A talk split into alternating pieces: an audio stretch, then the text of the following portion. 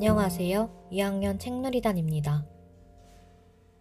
오스힐면 작가님의 내 목소리를 들으라 라는 책에 수록된 한 구절을 여러분께 읽어드리도록 하겠습니다. 나는 겸손을 무척 귀하게 여기기 때문에 내게 실패를 허락한다. 겸손해야만 나의 자녀로 살아갈 수 있고 내가 미리 정해놓은 모든 유산을 받을 수 있기 때문이지. 실패해서 최대한 많이 배우려무나. 그 무언가를 기꺼이 배우면 실패는 네 적이 아니라 친구야.